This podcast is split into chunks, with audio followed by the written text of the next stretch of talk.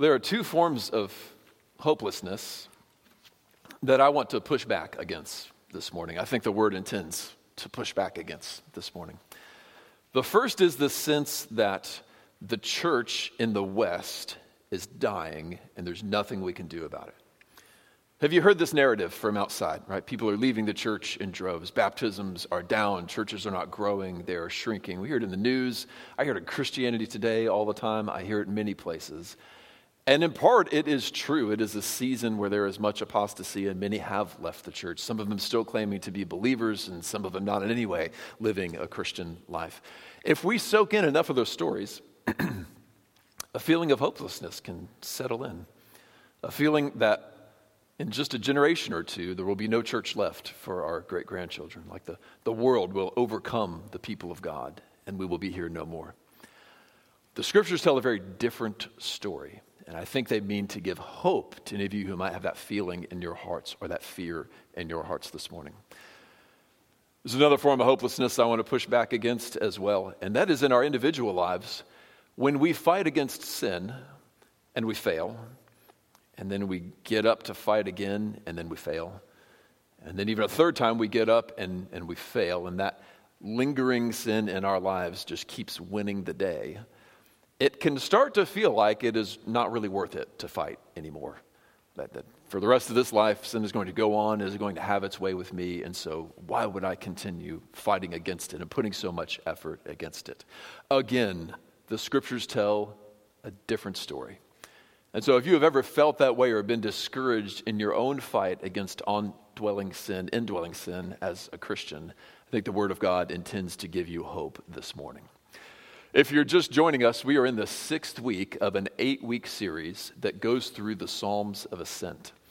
And that was a collection of psalms that was gathered together for the people of Israel to sing while they journeyed from their hometowns up to the mountain of Jerusalem. They did that three times a year for festivals of worship. They would walk this long journey from a place where God was far to the place where God's presence dwelled. And it was a long and tiring and dangerous journey. But they were not walking it alone. They were walking it together in caravans. And they sang songs like this the whole way to carry them on. Now, you're probably used to me saying by now, in that way, they teach us about our Christian lives, because we are very much doing the same way, same, same thing. Uh, going from a place where God feels far to the place where God dwells, the new heavens and new earth where he will dwell with us. Walking a long journey that is tiring and dangerous to get there, but not walking alone. Praise God, we got this whole group here to walk with. And singing songs like these the whole way. This week, much like last week, the Psalms give hope to those of us who are suffering, who are discouraged, who fear that perhaps the world will win this battle, or perhaps sin will win the battle against me. Let's read together Psalms one twenty-five and one twenty-seven. This is the sixth and sixth to last of the Psalms of Ascent. They're arranged symmetrically, so we've been working them from the outside in. Psalm one twenty-five, a song of ascent. Those who trust in the Lord are like Mount Zion, which cannot be moved but abides forever. As the mountains surround Jerusalem, so the Lord surrounds his people from this time forth and forevermore. For the scepter of wickedness shall not rest on the land allotted to the righteous, lest the righteous stretch out their hands and do wrong. Do good, O Lord, to those who are good, and to those who are upright in their hearts. But those who turn aside to their crooked ways, the Lord will lead away with evildoers. Oh, peace be upon Israel. And on the other side, Psalm one twenty-nine, also a song of ascent. Greatly they have afflicted me from my youth. Let Israel now say, greatly they have afflicted me from my youth, and yet they have not prevailed against me. The plowers plowed upon my back, they made long their furrows. The Lord is righteous, and he has cut the cords of the wicked. May all who hate Zion be put to shame and turned backward.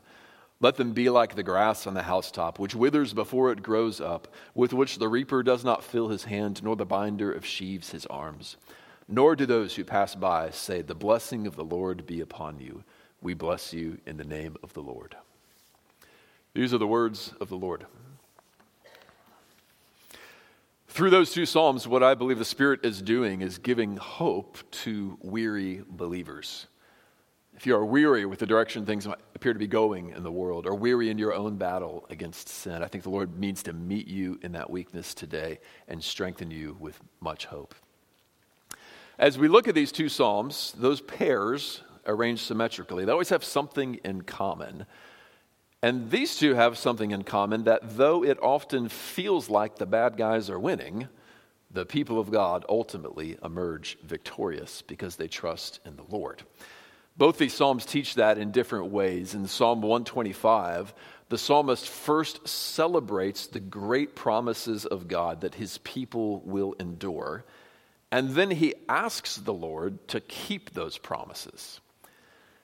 And then in Psalm one twenty-nine, the psalmist leads Israel to mourn and weep together over the harm that their enemies and rulers have done to them over the years.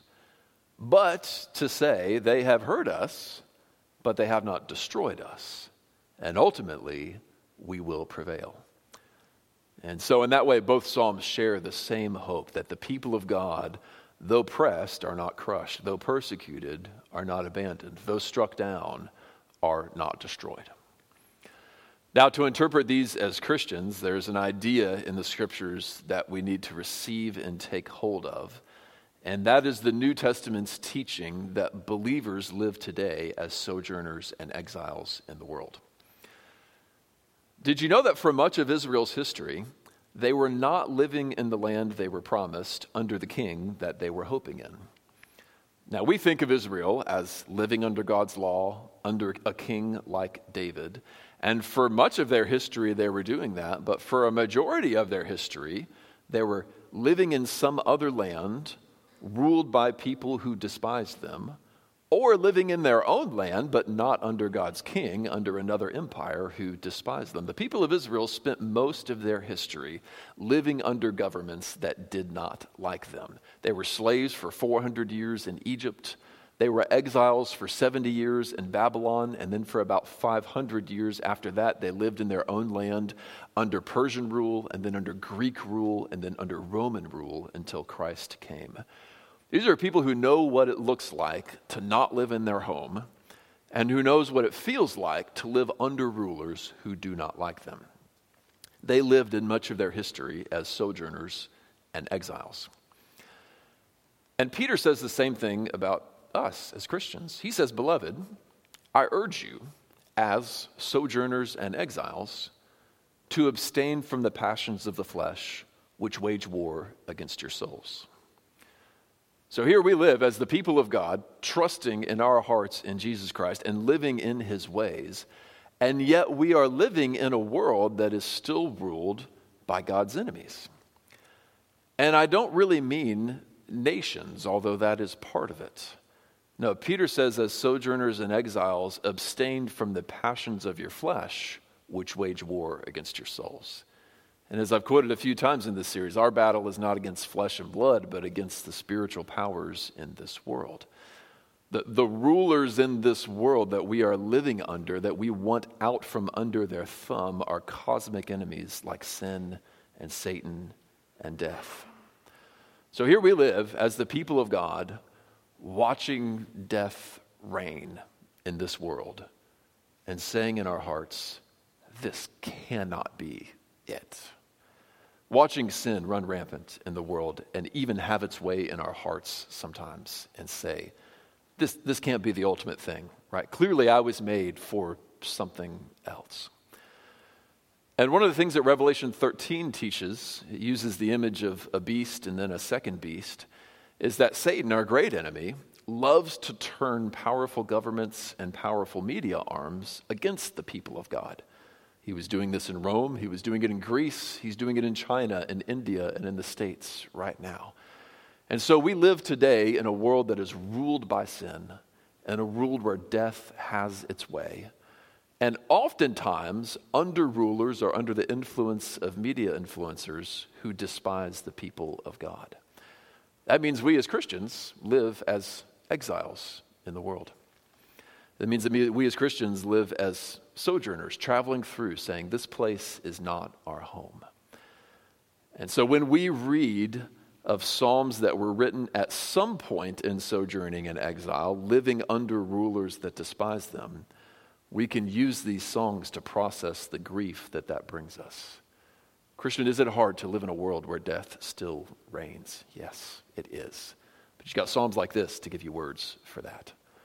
Is it hard to live purely in the holiness that God calls you to in a world where sin is still pulling you every direction? Yeah, that's hard. But you have psalms like this to give you words to process that and pray to the Lord. So the main point of the two psalms is that it feels like those bad guys are going to win. It feels like sin's going to have its way with you. It feels like death is just going to reign forever. But no, the truth is that the people of God are the ones who will endure forever. So with that grid giving you two, as we look at this as exiles ourselves in this world where sin, death, and Satan reign, let me give you a few points from these psalms to encourage you, to give you hope, and to give you guidance in the Christian life. First, God's enemies will not reign forever. In some ways, it's kind of the key point in this psalm. God's enemies will not reign forever. We get two images to help us visualize and see that. The first one in Psalm one twenty-five, verse three. It's the picture of a scepter. You can imagine a, a golden scepter that a ruler holds with jewels all in it, but it is held by somebody who hates us. It says, "The scepter of wickedness shall not rest on the land allotted to the righteous." So right now, enemies like sin itself and, and death and Satan, they get their way in this world. They rule in this world. They hold the scepter swaying over this world. But in the land where we are headed, the land allotted to the righteous, the new heavens and the new earth on the return of Jesus Christ, they will not hold that power. That scepter will come out of their hand and go into the hand of Jesus Christ. That's the first picture. The scepter of wickedness shall not reign in the land allotted to the righteous. The other one is over in the other psalm on one twenty-nine and verse four. The Lord is righteous, and he has cut the cords of the wicked. Sometimes it feels like death has you. Some of you feel the years getting on, and your body is beginning to tell you this is not going to last forever. Some of you, your body started telling you that decades ago, and you know this is not going to last forever. It feels like death's got you tied down and will win. When the Lord returns, it brings resurrection from the dead. One of the images we can have of that is, is the cords being cut and us being free. It still feels often like sin has us down, has us tied up, gets us doing what it wants when we want to do what the Lord wants us to do. And here we've got the picture. Those cords are going to be cut. The day is going to come where sin does not reign at all and does not tempt the people of God at all. We see the rule of sin and Satan and death in so many ways in the world around us. I said earlier that the, the enemy loves to turn powerful governments against the people of God.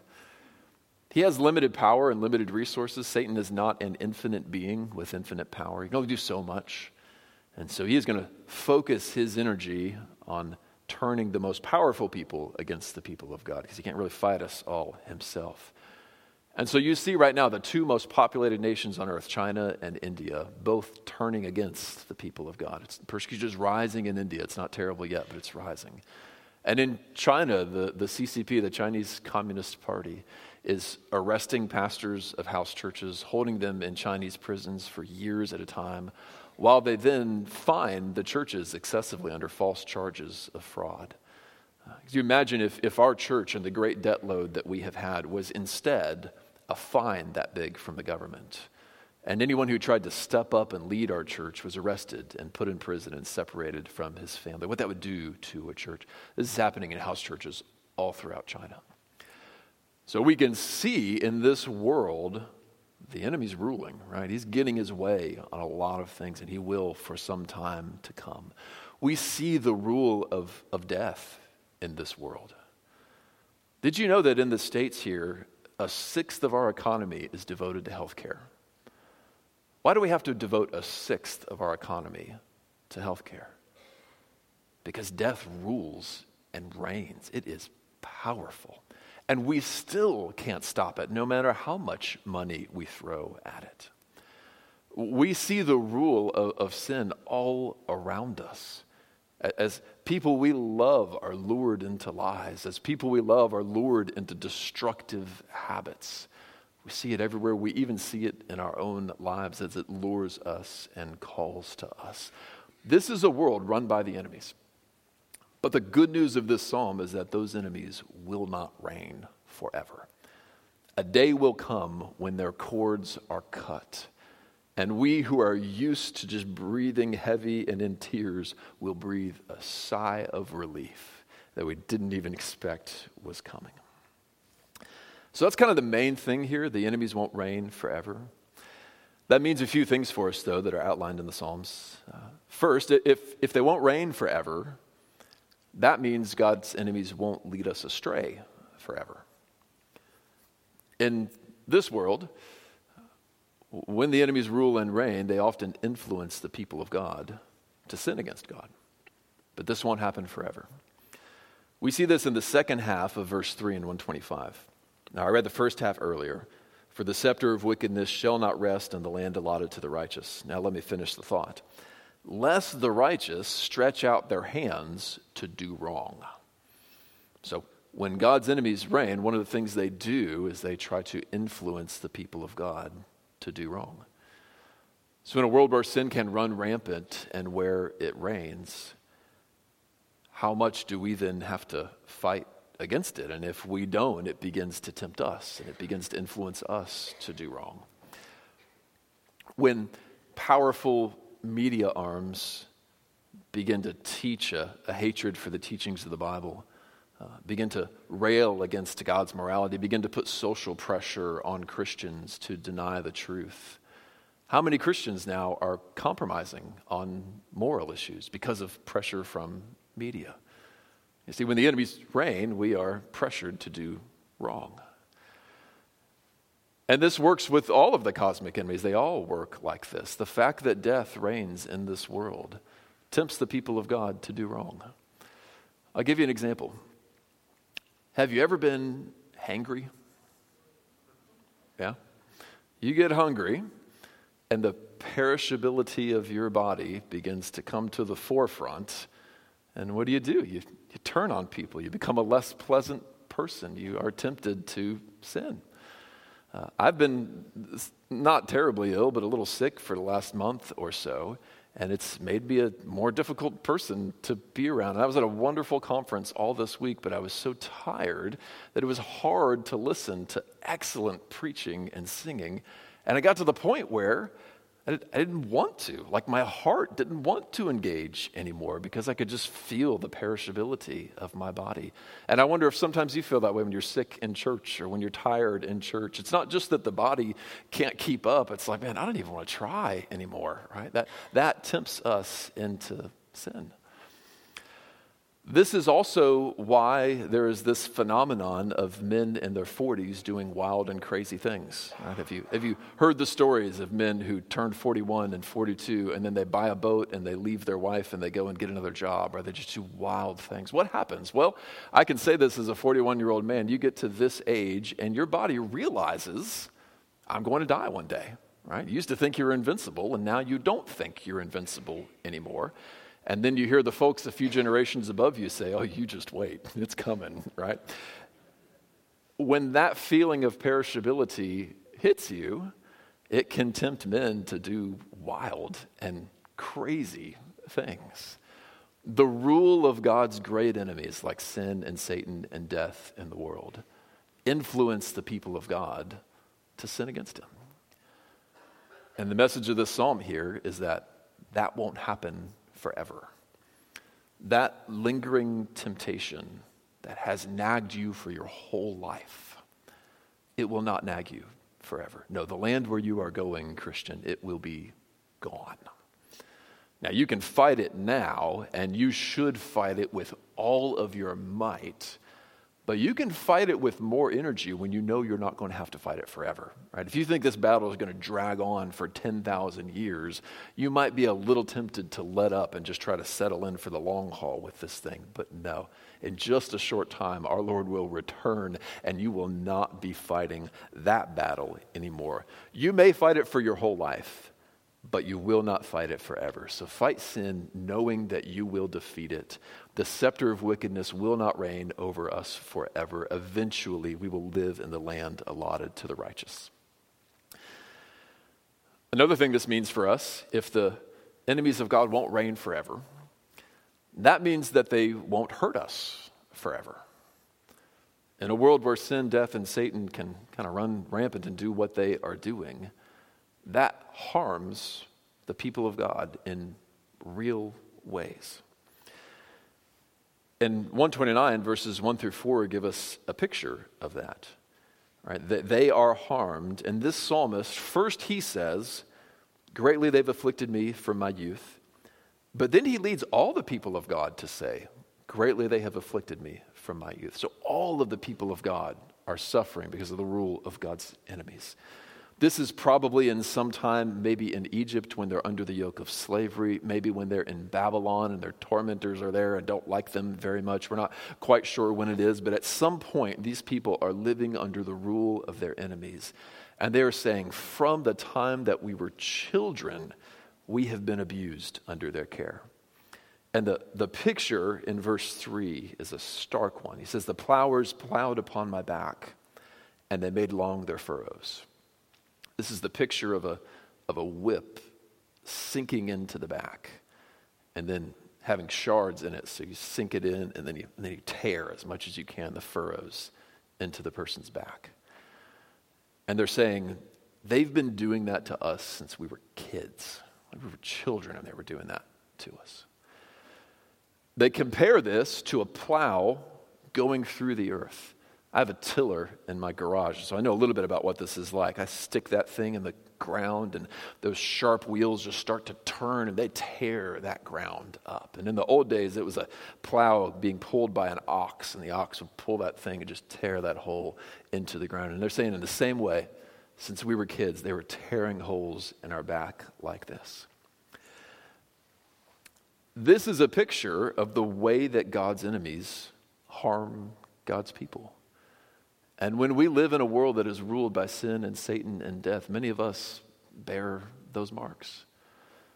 Some of us bear them in our bodies. There are some of us here in this church whose, whose bodies have scars because in sin we've intentionally harmed our own body. And now we can look and say, that that's there on my body, the same way that was in the back of those people of Israel. There are some of us who, because of immorality in our past, have diseases today and bear the mark of harm in our body that sin has done to us. There may be some of us here who, after years of drunkenness, bear the mark in, in our livers that are, that are sick. Like when sin rules like that, it does real harm into people's bodies. And many of us could tell stories of how we're worse off today because of the sins that we committed in the past. So that enemy is not just ruling tyrannically, but it's it's harming us.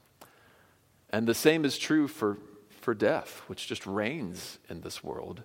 And so many of us are suffering under it, right? Getting closer and closer. And so many health problems on our prayer list. So many of us that will probably have to cough throughout this sermon, as I was coughing last week, because it just reigns in this world. And not only that, but then when Satan turns governments and media arms against God's people, the people under them bear the marks, they suffer. There are real men of God in China and in Afghanistan and other places imprisoned for the gospel, weeping as they miss their wives and their children, suffering, some of them in labor camps and some of them being tormented by their captors. And they can connect with these words. All of us can connect with these words. When it says, greatly they've afflicted us from our youth. Sin, Satan, and death have afflicted us from our youth. Yet, in verse two, they have not prevailed against me. Right? They can hurt us, but, but the people of God who trust in the Lord, we, we endure. And they will not be able to harm us forever. We will live in a world one day without death and without sin and without Satan tormenting us. So the day will come when our enemies cannot harm us. So if they won't reign forever, and they won't lead us astray forever, and they won't hurt us forever, what, what will they do? Well, the Psalms here say that they will perish forever. God's enemies will be destroyed and utterly defeated. And this is the thing that is actually said the most. First in one twenty-five, verse five, those who turn aside to their crooked ways, the Lord will lead away with evildoers. So this is all of his enemies, including sin, Satan, and death, and all those that rail against him. On the last day, when the return of Christ comes, just, just sent away, where they cannot harm us anymore. Or we see a very similar image in the other verse five, in one twenty-nine, verse five, uh, being put to shame and turned backwards. So death may be coming for you, and it may be close, and it may take your body in this life. But when your Lord returns and raises you from the dead, it will be put to shame, turned backwards, and sent away. The last enemy to be destroyed, it says, is death. And the same is true even for the sin that haunts us forever, right? It will one day be turned backwards and sent away. This is the one we get three pictures of. The other picture's in one twenty-nine, verses six through eight. It compares these cosmic enemies to, to the grass on the housetops, which withers before it grows up. Their housetops would collect soil and sediment on the roof the way that our gutters do if you don't clean your gutters.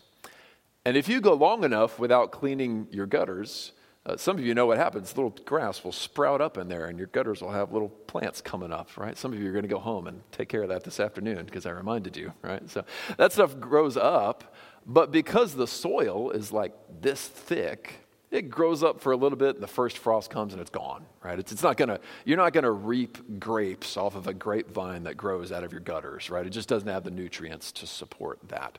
Same thing for their rooftops. A little bit of silt, maybe a half inch of silt on there. A little bit of grass would come up, but pretty soon it would just wither. Modern analogy that you may be more used to is, is crabgrass. Some of you have crabgrass in your lawns, and soon the first frost will come, and that stuff is flourishing right now. You can't stop it. That first frost comes, and it's just gone. It just all turns brown, right? In the same way, enemies like sin, Satan, and death, they're, they're looking strong now, right? They may be taking over the lawn now, but the first frost comes, and they're just gone, turned brown and withered. And so people would not go up on top of their roofs and gather a harvest from the grass that grew on their roof, right? And nobody would walk by and see their neighbor on the roof and say, "Oh, wow, you are blessed in the name of the Lord. Look at that harvest of wheat you have gleaned from your rooftop." That kind of thing would never happen. And so there's a connection in the imagery here. The, the harm that God's enemies were doing to us was compared to a plower in the field, right? They're plowing, but they will not harvest on what they plow. So sin, Satan, and death, are they're sowing their seeds, they are plowing, they are doing their work on us, but they will not reap a return for what they are doing. No, instead, they will wither and they will be gone. So that means then, ultimately, sin will be destroyed forever. And death, last enemy to be destroyed, is death. And not only that, but the, the governments and the media arms that Satan loves to turn against us, in as much as they remain in opposition to the people of God, they'll be destroyed forever when he comes. This is one of the reasons your New Testament tells you to pray for governing authorities. Because we know from Revelation thirteen how much power they have and how much Satan loves to manipulate them and try to turn them against the church to hate the people of God. And we know what ultimately happens to those who hate the people of God.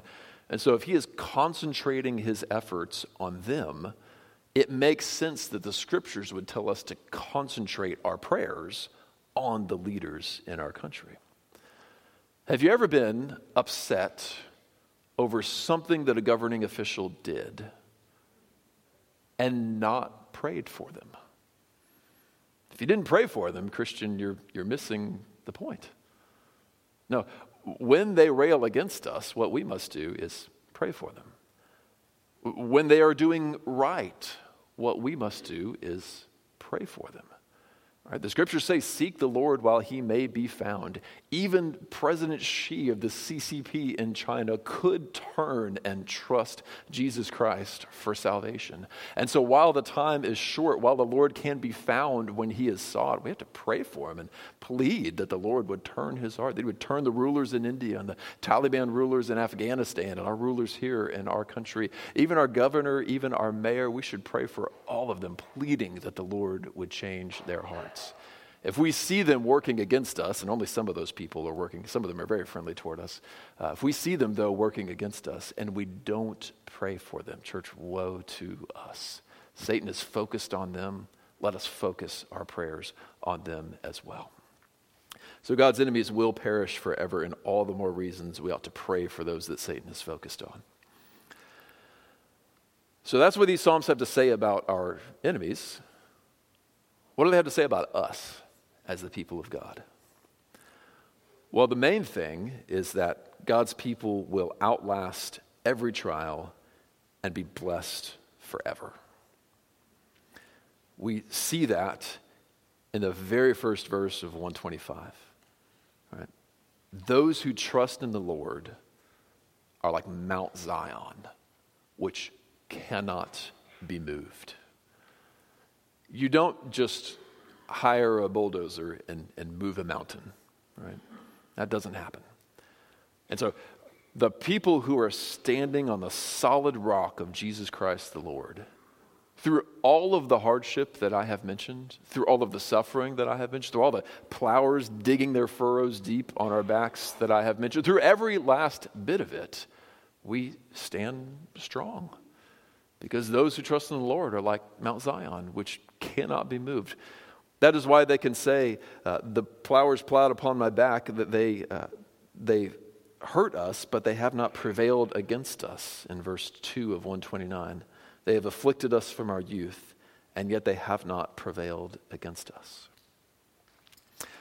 That means, now I'm saying this because we have at least three people, I think, in our church have a cancer diagnosis right now. That means if you've ever had a cancer diagnosis, if you have one right now, if you get one tomorrow, if you're part of the people of God, if you trust in the Lord, you will one day beat it. It, it might take your life in this life. It could take your body, right? And your soul will be kept hidden in Christ in heaven until the Lord returns, until he puts you back in a better body that cannot perish and does not get cancer and raises you from the dead forever. What sickness and death can do to us is, is so limited on an eternal scale. All it can do is take these perishable bodies from us, which most of us are tired of anyway, if we're honest, right? But when the Lord returns, he has a better one for us, because those who trust in the Lord are like Mount Zion. That means that the indwelling sin that you are fighting, you will one day defeat it. We come to Christ having, having committed so many wrongs against the Lord and so many habitual sins, right? We come messy to Jesus. And then we spend our lives fighting those sins and trying to grow in holiness. And the way that tends to work is, the more you feed it, the stronger it gets, right? If you had a couple of things you were into before you came to Christ and you're still trying to turn fully from them, the more you do what sin wants you to do, the, the stronger its power gets. The more you uh, the more you, you use pornography, for instance, the stronger its pull gets. But the more you resist temptation and say, no, my heart wants it, but but but no, the, the weaker it gets. And you'll continue in that kind of up and down, you know, winning battles, losing battles. And you can get to a point where those sins have very little pull on you, but they're never fully eliminated. They're always there. I was kind of haunting you. So I might come back one day. You never know, right? And then the point that we're seeing here is that one day you will outlast every one of those trials and be blessed forever in God's kingdom. The day will come where its voice tempts you no longer. So fight it with all you've got now, knowing that you have power to beat it. That's great hope and encouragement for the pastors I mentioned over in China who are in jail cells right now. Uh, they can take heart that those who trust in the Lord, they're like Mount Zion. They cannot be moved. We might suffer in this life, but we would be blessed forever in the Lord. What hope that would give to a suffering man. What hope that gave to Stephen as he was being killed in the book of Acts. The men were stoning him to death. His face just shone like an angel. And he said, I can see Jesus standing at the right hand of God. He's able to face death like that, right? Christians, you can face death like that, knowing that it cannot outlast you. We will outlast it and be blessed forever. Now, what about right now, right? Eventually, we've got the victory, right? Right now, while we suffer. Well, there's an encouragement for now as well. Uh, in one twenty-five, verse two, we read, as the mountains surround Jerusalem, so the Lord surrounds his people from this time forth and forevermore. So both now and then. This one's true already. Now, we often think of Jerusalem as like the highest peak in all of Israel. And it's promised that one day it will be. Uh, but it's actually not even higher than the mountains around it. The mountains around it are, are higher than it is. And so when these travelers who have been there before remember Israel, the sight in their minds is being surrounded by mountains and hills. You ever been anywhere that was fully surrounded by mountains? Maybe a valley in the Smokies or over in the Rockies somewhere, and you know that sight. Or maybe you were in a in a canyon and you could just see land up all around you and you're surrounded and hemmed in. They've got that memory, and they say, in the same way that those mountains surround Jerusalem, the Lord surrounds his people. He's, he's all around us, protecting us and keeping us through this hardship. And so that means that those pastors in prison in China, they don't just have God to look forward to when they are home. The Lord is with them and surrounding them in their suffering today. That means in your fight against sin today, you don't just have a hope that the battle will end one day with you victorious, but you've got the Lord surrounding you and with you today. All the more reason to stand up and fight against it.